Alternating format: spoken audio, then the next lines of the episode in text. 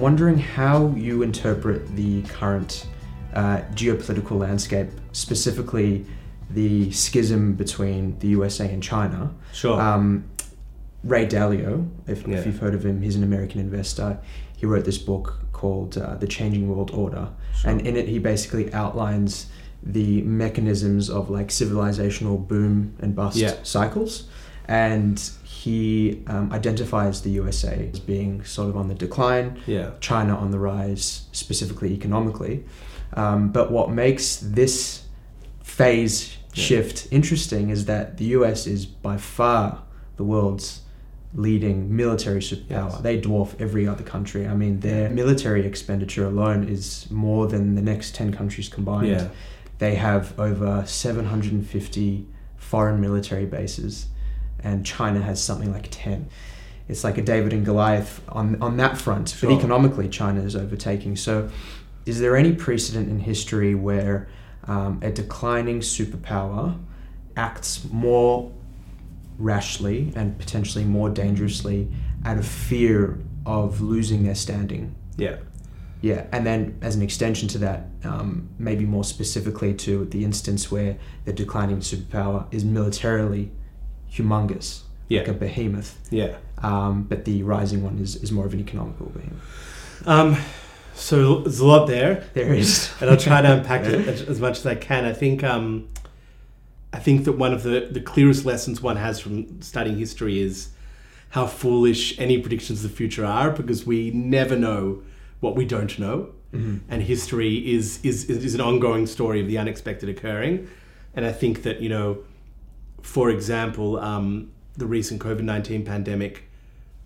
I think for many people who just presumed that the world was maybe entering a new, more predictable age, gave them a little bit of a wake up call. That you just you know things that have no um, pre-warning specifically. You know, obviously anybody who studies history knows that the prevalence of um, pandemics and, and it, that, that, that, that that's a constant. But I kind of think many people thought, oh, we're past that, and now people are like, oh no, actually, we, we have no idea what's coming next. So that's that's a preface. I, want- preface you know, I, I want to make clear. Um, but I think that yeah, I think that it, I would imagine that the United States um, is in a period of decline um, from its relative high point of um, strength. And that strength has many forms, like you identified. There's military strength, there's economic strength, there's kind of the strength of social cohesion. And all of these um, matter and, imp- and impact each other. Um, and I think that certainly, you know, if Francis Fukuyama, after the fall of the Soviet Union, said this is the end of history, it's the last man, and I think that you know that kind of hasn't hasn't played out. Um, the idea that the whole world would accept the Western liberal order it's just not happening, and so I think that yes, the United States was an incomparable power. It still remains an incomparable power, but less so. And the question isn't really is it declining as much as how quickly will it decline and and how leaders in the United States can act in a way that realizes the circumstance for what they are and places the United States in the best possible position to engage with that because you can always make things worse. So I think that that's clear.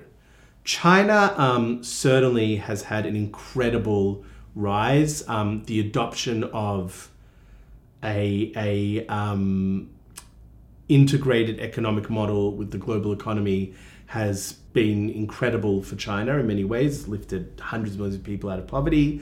Um, has allowed China to play a really important role, a really positive role in many different ways um, but certainly has given China the ability and the inclination, and which comes first, you can debate, to impact the international stage to a greater extent.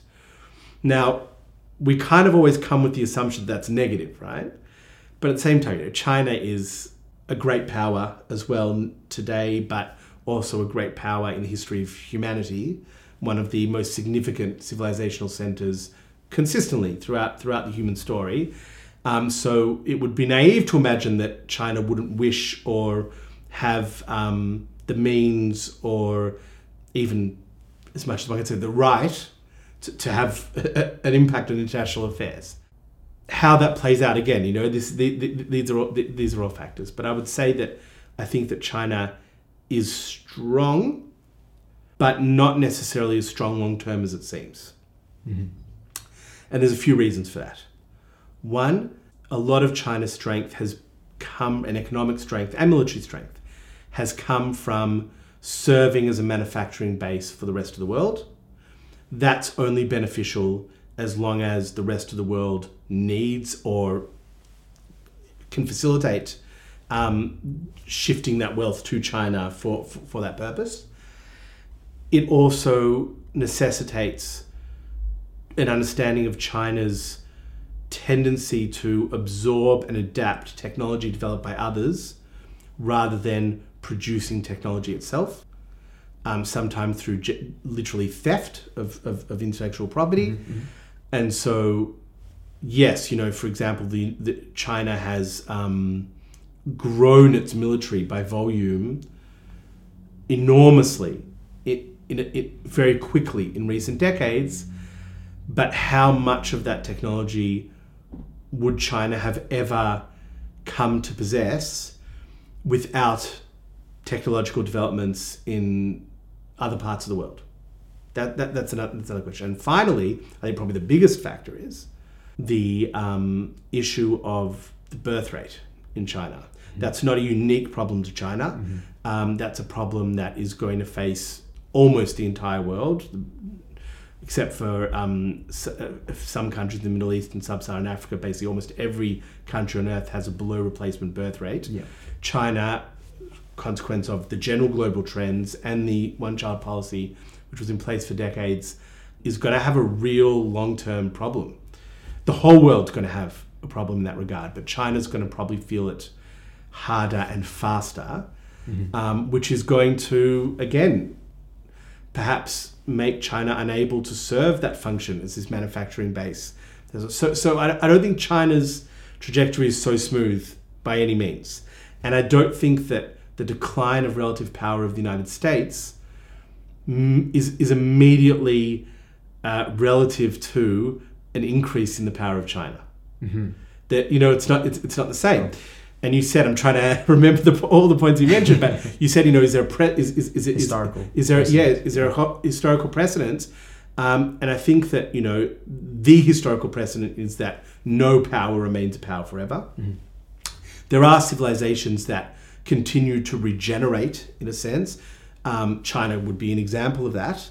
Um, China has looked different throughout human history, but has continuously returned to be a a significant uh, state, nation, culture, states, you know, different times out of its history. Uh, Persia would be another example. Um, from you know well, into the ancient world until today, there's many iterations, and and and the fall comes before a, a regeneration. Um, but there've also been states that have fallen, and, and that's it, and civilizations mm-hmm. that have fallen, that's it. Um, and so the, that that that the United States will at some point in time no longer be an undisputed superpower was and is inevitable. And actually, the United States hasn't played that role for that long in historical terms, by any means. Mm-hmm. By any means.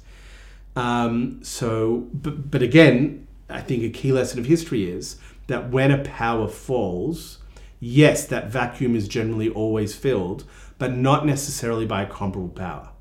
So, for example, mm-hmm you know, the Western Roman Empire fell and it wasn't replaced with a comparable superpower ultimately ever. Since the fall of the West Roman Empire and the Eastern Empire, you know, controlled Rome and Italy at times too, but for the most part, there was a fragmentation of power into tiny bodies of, of, of, power. Um, and then in time, um, various states in, in Europe, and those states, some of them have developed into the shape they form today. Um, but you know, if the United States continues to decline, and that that may play out with let's very specifically in North America, maybe that entity, the United States of America, at some point, and, and maybe that'll be sooner than any of us imagine, will cease to exist. And there will be not one entity that replaces it, but many. Mm-hmm. Um, and, and, and, and that might well be a um, pretty stark reality for the people for the people living there. Just like um, you know, there were there were there were definitely many elements of the Western Roman Empire that people living in it wouldn't have liked. But geez, it was pretty chaotic afterwards. Um, and these things aren't, you know, they're difficult to quantify, but we just don't know. Yeah.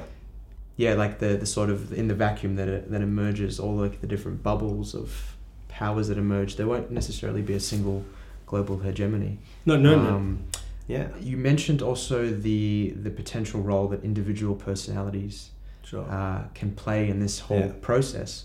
I mean, I think it's quite. Uh, there's a bit of a trend at the moment for Yeah. the idea of the strongman. Um, I was reading um, uh, Ruth Ben-Ghiat. She's a NYU professor, yeah. and she specializes in fascism and Yeah. authoritarian leaders. Yeah. And she talks about the strongman as being this um, sort of shapeshifter. Yeah. He's, he's, he's, he's able to be everything for everyone. So Yeah. depending on the audience that he's in front of, he can curate his message so as to appeal to their desires, win their support, and win power. Um, like if you think of Donald Trump, for instance, Sure. the fact that he was able to win the support of neo Nazis and Yeah. religious Orthodox Jews simultaneously Yeah. is really interesting. Absolutely. So yeah, it seems that we live in a time of strongmen, and I wonder what role they might play in this Yeah. in this sort of interplay of declining superpowers, rising superpowers. Okay, so you raise a lot of really, really interesting points. And I think history isn't the study of the past as much as it is the application of our individual worldview on the past, Mhm. right? And you see trends throughout time that change quite drastically in terms of what people value and focus on historically. So, by way of example, there was something, there is something called the great man theory of history. Mhm. And this was a worldview that was pretty dominant, you know, until a few decades ago, which was that um, what matters are these key individuals, your kings, your queens, your. And when you say great men, it's generally men, but not always, right? It's, There are certainly women involved in this too, um, who, who- through whom one can understand the past.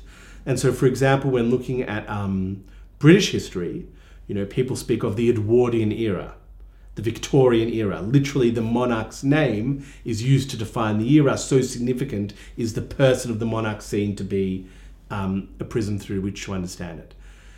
More recently, there's been a trend, certainly in Western institutions like in universities, to say no, no, no, no, no, that, that that's ridiculous. You know, history isn't just the story of these individual men, and you know that's that that's a very foolish way of looking at the past. History is what happens to all the people, and actually, what's much more in- interesting is the um, the average person, the common person, or perhaps even the most disadvantaged person in any age. So, for example, um, if I want to study what might have been called Victorian London in the past, I shouldn't be looking at what was happening in, in, in, in a royal palace.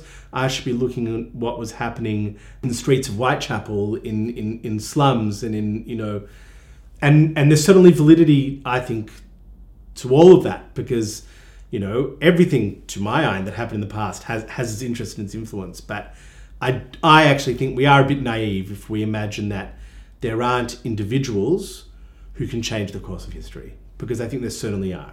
They don't act. They never act in isolation. They're always a product of their time. Um, there always are other people who are extremely significant to the story, of course. But I think you know you can't understand the recent history of Russia, Eastern Europe, or the world. You know, if you if, if you say Joseph Stalin doesn't matter, right? You just that's that seems completely incomprehensible to me. You can't understand the outcome of the Second World War again if you don't look at the person of Stalin, the person of Adolf Hitler, the person of Winston Churchill. Individuals can have enormous impacts on the world. Everybody changes the world, but some change it more than others. Mm-hmm. I think it's inevitable. And so, again, I think we would be naive that would be different in our time. I think you know the the individual personages of say George W. Bush, Barack Obama, and Donald Trump have defined our era in many ways. Even for those like myself who are not who are not American, that's so obvious to me. You know that that's been that's been a significant factor. Um, and whilst in a country like the United States or Australia or Israel, these are democracies and an individual's power, you know, people's power is always limited by the circumstance, but is limited additionally by the constraints of the institutions of the state, their influence is still large. And I think if we look at Bibi Netanyahu, he, he's a fascinating phenomenon to me in many ways. Um, I think there are a thousand ways to understand him and a thousand prisms through which to, to view him and his, his rise.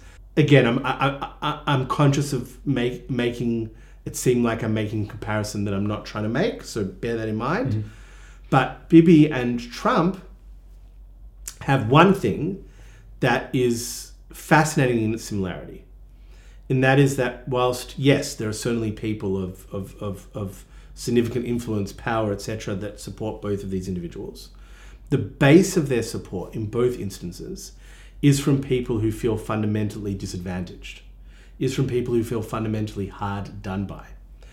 In the United States, um, it's it's you know, depending on the terminology you want to use, you know, the working class, blue collar population, the flyover states, the whatever you want to call it, right? Though of course it's more complex than that. And in Israel, the base of Bibi support, again, it's not exclusive, it's not black and white, but is what we call the Mizrahi community, the non-Ashkenazi community. Um, both of which, both populations view Trump and Bibi not as one of them, but as someone who cares about them. That they are identified as members of the establishment or as potential members of the establishment who chose to, instead of getting all the kudos and praise from the other members of the establishment, to get their ridicule and hatred as kind of a shield for them. Now, whether that's accurate or not, whether that is the product of their successful manipulation of a narrative that would produce exactly that outcome is a different story. But that that is a key dynamic in their electoral success as much as either of them have had that to me that's undeniable that's undeniable and again this points to something that i think is a great error people often make is to presume that anyone for the most part acts in the world out of this inherent uh, drive to vindicate others. Sure, there are people that do that, but I'd say they're rare. I'd say most people, including people that have acted in the most reprehensible and condemnable ways ever, historically, are acting out of an internal sense of victimhood. And that's very hard to come to terms with. But if you don't come to terms with them, you can't understand the phenomenon, right? Mm-hmm. And, and, and again, you know, let's take Russia and Ukraine right now. You know, the narrative is a, a, a great power in Russia, which is facing a lot of its own struggles, right? And we've seen, I think the veil's been lifted that Russia has a lot more weaknesses and a lot fewer strengths than perhaps we otherwise predicted. And Ukraine, which is, you know, the, the, the, the David to the Russian Goliath. But I guarantee you that the Russians who support the actions of the Russian state today, they certainly say, and I think they certainly believe, that they are acting in self defense, that they are victims of historical circumstance, they are victims of ongoing consequences from the Second World War, they're victims of a uh, agenda, a nefarious agenda from the United States, Western Europe, NATO, the EU, etc um, against them and their interests, and that they are at risk. They are at great risk, and that they've needed to act in response to that risk. Again, we don't need to accept that that's true, but if you ignore that that is part of the dynamic, or if you refuse to accept that they even think that way, you can't understand the conflict. And if you can't understand it, you cannot hope for a moment to be able to play a constructive part in, in, in its resolution. Um, so the same thing like with Donald Trump, you know, I think that there are th- there are elements of Donald Trump's personality, of his political agenda, etc., that um, are justifiably concerning. But if you only see him through that prism, you'll get 2016, you'll get that outcome. Why, why wouldn't you, right? And I think that, you know, people who were in opposition to Trump, including the Democratic Party, Hillary Clinton herself, they, they didn't understand. They did not understand that people were voting for Donald Trump not because they were primarily, as they would present them, as um, what did Hillary Clinton call them? The, the, the, uh, uh, Oh, the basket of deplorables. the bas- they're not because they're deplorables Yeah. or because they are inherently racist or fascist or whatever it might be. Some of them might have been, some of them probably were. But most people's primary concern was a feeling that they were losing their country, a feeling that they had very negative prospects for the future, that perhaps their children had even worse prospects than they did, and that there was nothing on the horizon to suggest anything was going to change in, in, in, positively for them. And here was an individual, an individual who clearly has been very successful in many different ways and is clearly um, doesn't view them as deplorables, at least not publicly, and is suggesting that he can change things. He can make America great again. Uh, How can we be so naive, so cruel in many ways, to not recognize that there's a genuine need here that people are trying to, to, to fill? Um, and if you want there to be an alternative other than Donald Trump, you have to offer them an alternative. Hmm. You can't just criticize them. You have to say, okay, fair enough. I hear you, but Trump's not going to get you there. Let me present you with a different image, which might not be as holistically optimistic. It might be more realistic, but that's better because you'll actually have an outcome that will improve things for you. And I think that yeah, that's that's really really important. And same thing with hmm. Israel with Bibi. That you know, um, there's been a lot of protests recently about it's ongoing with the judicial reform, etc. And whatever one again thinks about the specifics of that reform, a failure to understand that the people who support that reform, who may or may not be a majority of the country, are not doing so because they have an innate desire to um, make somebody else suffer in, in, in some way. They feel that they have suffered and that this is an avenue for a better future for them. Mm-hmm. You you have to understand that. Yeah, it's kind of like the movement is reactionary in a sense. Um, as all movements always are, yeah. right? It's, Yeah, yeah. Taking taking maybe some of the more nefarious leaders who are very Sure. who, who don't seem to be quite obvious in, in Yeah. pandering to the masses and, and garnering support, like the Vladimir Putin types of Yeah. the world.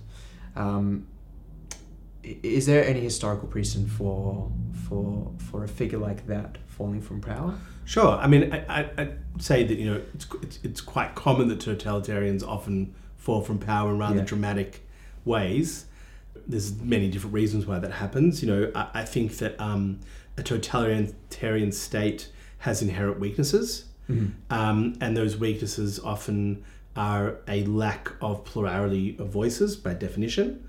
Yeah. Um, and if you have fewer and fewer voices, you have fewer and fewer ideas, and you have a diminished likelihood of having good ideas be shared. Sure. Um, and you have a tendency for people to just regurgitate and, and mirror the viewpoints of that one individual, and no individual ever, ever um, has enough wisdom to effectively manage a country of millions of people. How could that possibly be the case? That's that, how, how could that be? And so there's an inherent weakness in the system. Now it might look like there are strengths in individual, you know, because because you know you, less debate before you make a decision. Sure, if you make the right decision, that's a strength. How do you determine you're making the right decision?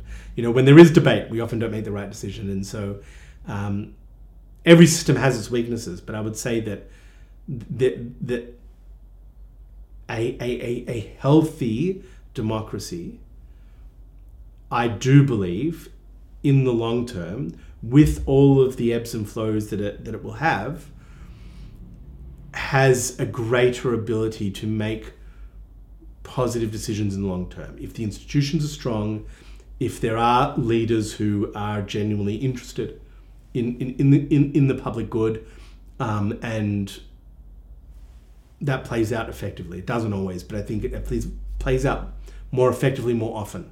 Mm-hmm. Um, so totalitarians often end up falling because they end up making bad decisions.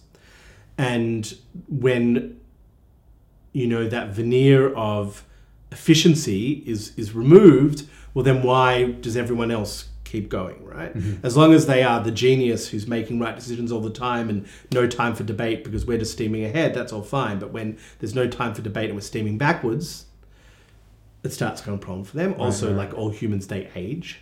Interesting. And age comes with cognitive decline, and age comes with more and more years isolating yourself increasingly. Mm-hmm. Um, I've heard a lot of interpretations about Putin and the COVID 19 and the isolation he experienced as a result of that as being a um, impetus for, for the rapidity of his decline, potentially. I, I don't know. sure. I, I think it's, I couldn't say that with certainty. Yeah, yeah. We, we always have to be careful about sitting on the other side of the world and through our computer or television screens diagnosing people in the way that a psychiatrist, psychologist might.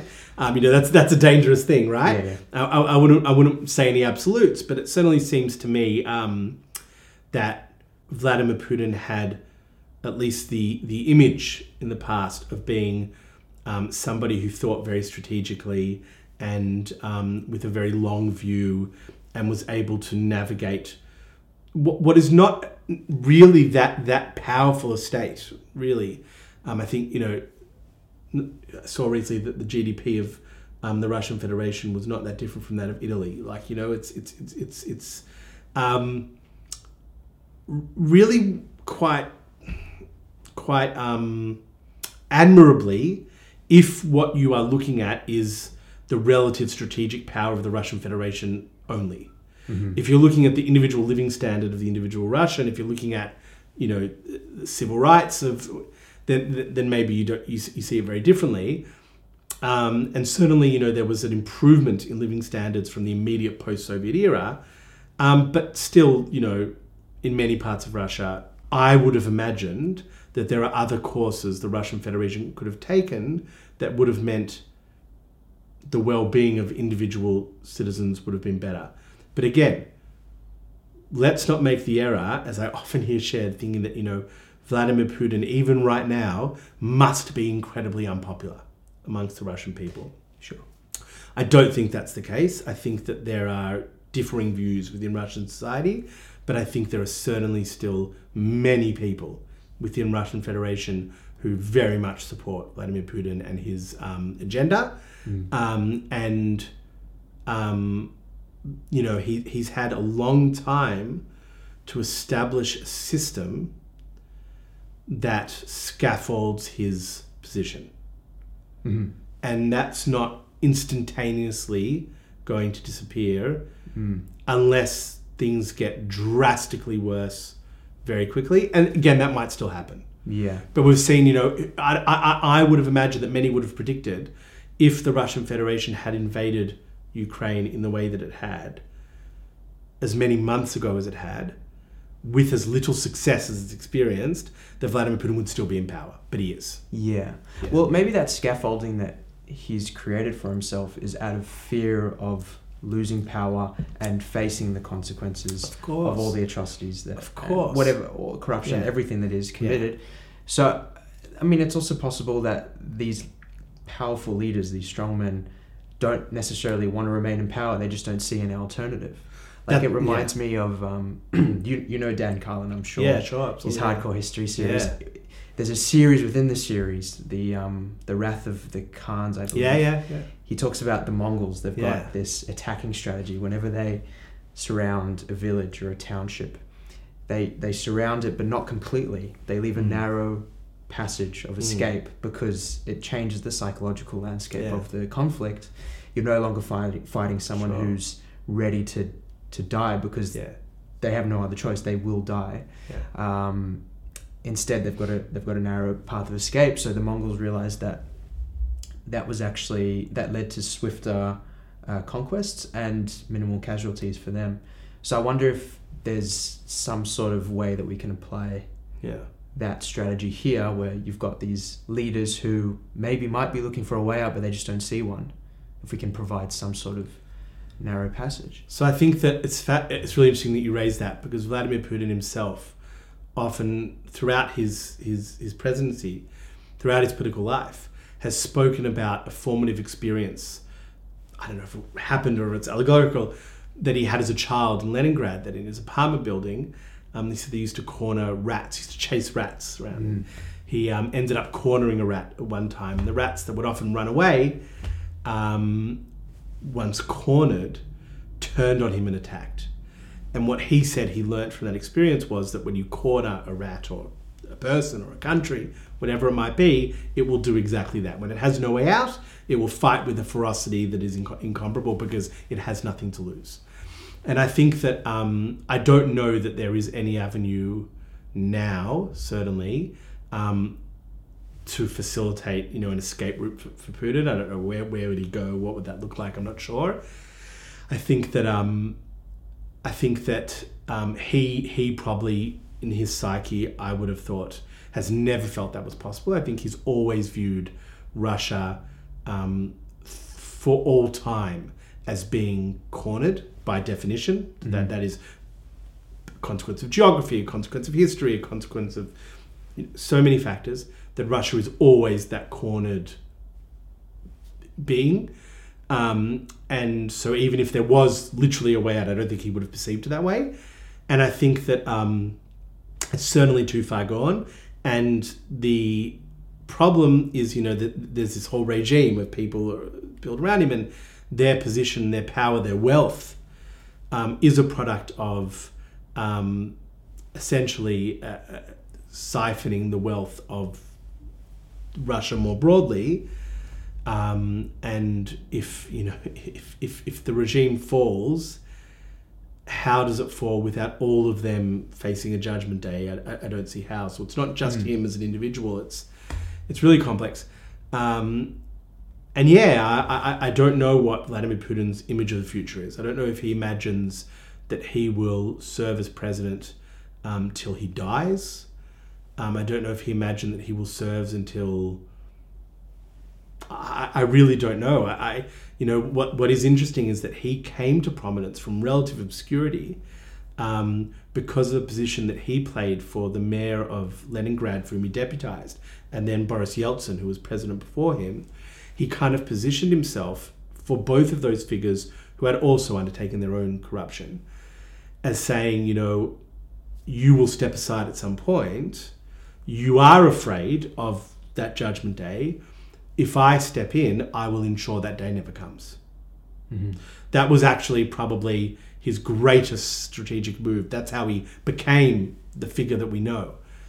And I don't, I, I don't know if he perceives that there is someone that would play that role for him. I certainly can't identify who that individual would, would be particularly clearly. Um, certainly people you could suggest, but none of them seem seem logical to me. Um, so yeah, I think I, I, I, I think the future looks pretty bleak for him.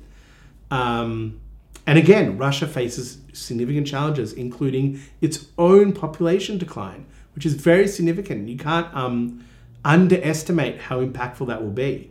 And I do think there is going to be a global shift everywhere from the, the, the, the, the universal wisdom almost of very recently that the world was going to face an overpopulation crisis to recognition that we're actually probably much more likely to face an underpopulation crisis.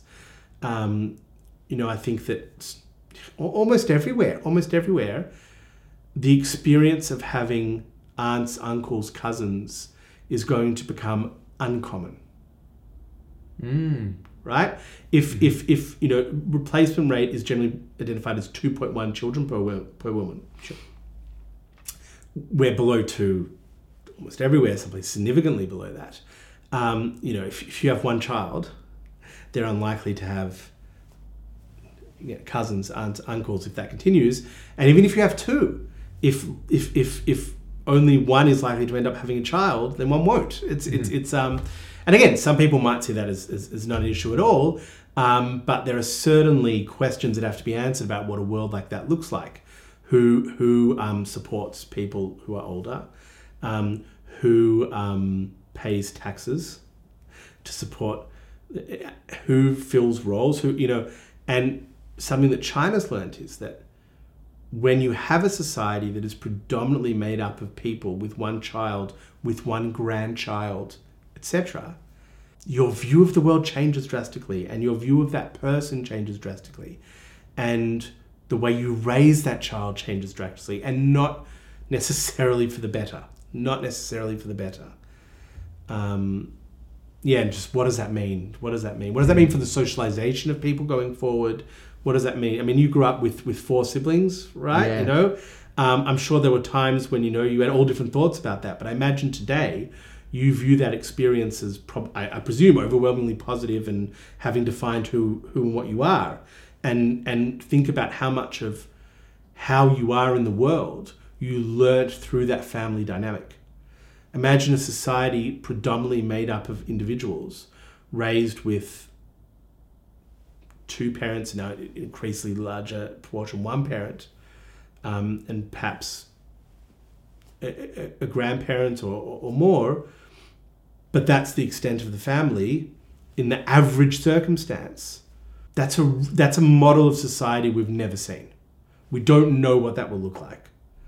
And what will that look like for that child when they become, let's say, the only income earner in that entire family structure, or the only able-bodied person in that entire family structure? You know, it's it's it's it's complicated. Yeah. Yeah.